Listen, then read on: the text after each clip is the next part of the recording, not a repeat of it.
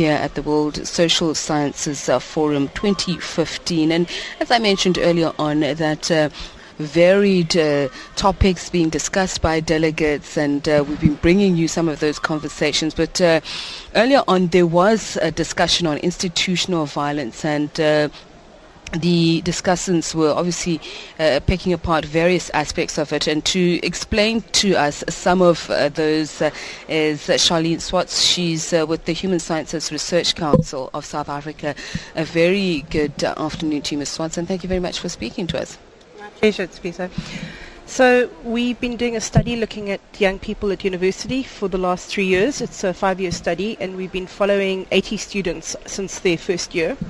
And the idea was to try and find out what some of the obstacles were and the hindrances to mm. graduating young black students in our country.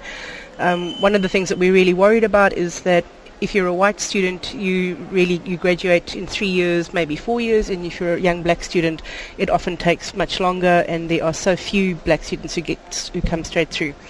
And one of the things that we were asking was, what is it that stops them? And the institutional violence thing that you mentioned is the fact that so many young students are for the first time coming from a rural area into a university. They don't know how to handle themselves. They don't know if they have a problem how to even approach administration.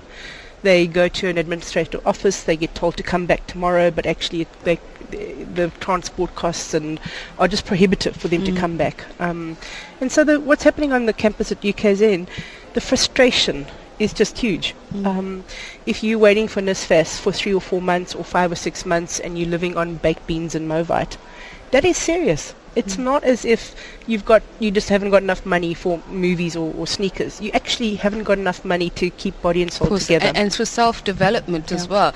I understand that uh, violence is more likely to occur in the context of hierarchical and uh, social forms of structure. So talk to us about Let's take UKZN as an example. I mean, this is this is not the first of these incidents that we've seen, and the case in point now, the discussion being about registration fees and the mm. cancellation of a tool that would have helped uh, students to be able to negotiate yeah. their way through it. Yeah, well, I think the registration fee issue is just hugely problematic because you've got to come up with your two and a half thousand or three and a half thousand rand at the beginning of the year, even though you're waiting for your bursa, your bursa to kick in, whether it's NSFAS or one, some, some other bursa.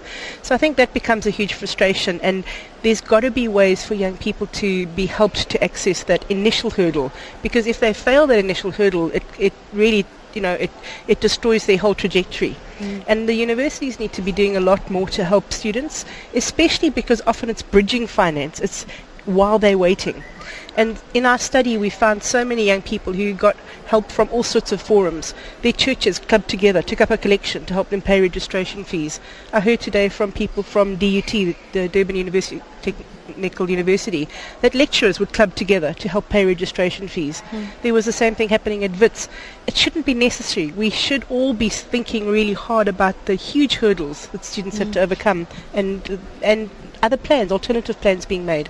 I know you're talking about transformational projects as well as part of your discussion. Mm.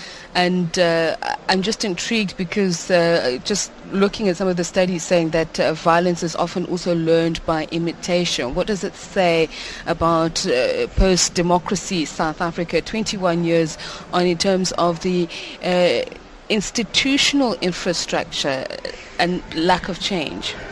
I'm not in favor of violence. I wish that there wasn't violence this morning, yesterday at UKZN. I wish that there was a lot more forums for young people to sit down and talk. But I, I also know that when students disagree amongst themselves, often the temperature increases. And so w- the, the student bodies like DASO and PASO on, the, on campuses often disagree amongst themselves. And I think that fuels some of the debate. Um, but I think the universities really ha- should have more forums, and I, certainly I read that in the paper this morning that Albert van Jaarsveld is wanting to have a lot more conversations, not just with the student representative councils, but with groups of students themselves. And I want to just encourage that because these are students who are going to take up their places as leaders in our country. They are able to talk and to negotiate. Uh, we've got a history of that in our country, and I think it's important. Mm the social agency to create opportunities. Mm are they there? And my question really is also, is there any obviously this, uh, they are a microcosm of society mm. and a reflection of what's going on in South Africa. But, you know, yeah. the, are they present? Are they yeah. able to move forward from these persistent inequalities that exist? Without sounding paternalistic, I'm a woman so I can't, but without sounding paternalistic, it seems like the students that we've encountered in our study need just a little bit of help from somebody a little bit more um, senior in order to help them mobilize. Now, on the campuses of UCT, they didn't really need people initially, but there have been some lecturers who've really got around students to help in the Rhodes Must Fall movement, in the Open um, Stellenbosch movement, and the Transform Wits movement. You'll find that there've been a few senior people, senior lecturers who've been involved, and I think that's the, the, the issue, is that there should be partnerships between lecturers and students in order to help them understand best strategies. Because students have got the energy, they've got the passion, the drive, and they've got the legitimate grievances. And I think with a little bit of help, they can really be helped to make the changes that they that are completely legitimate and we have to see in our country if we're going to go forward. Thank you so much for taking the time to speak to us and sharing your insights. Uh, Sharlene Swartz is with uh, Human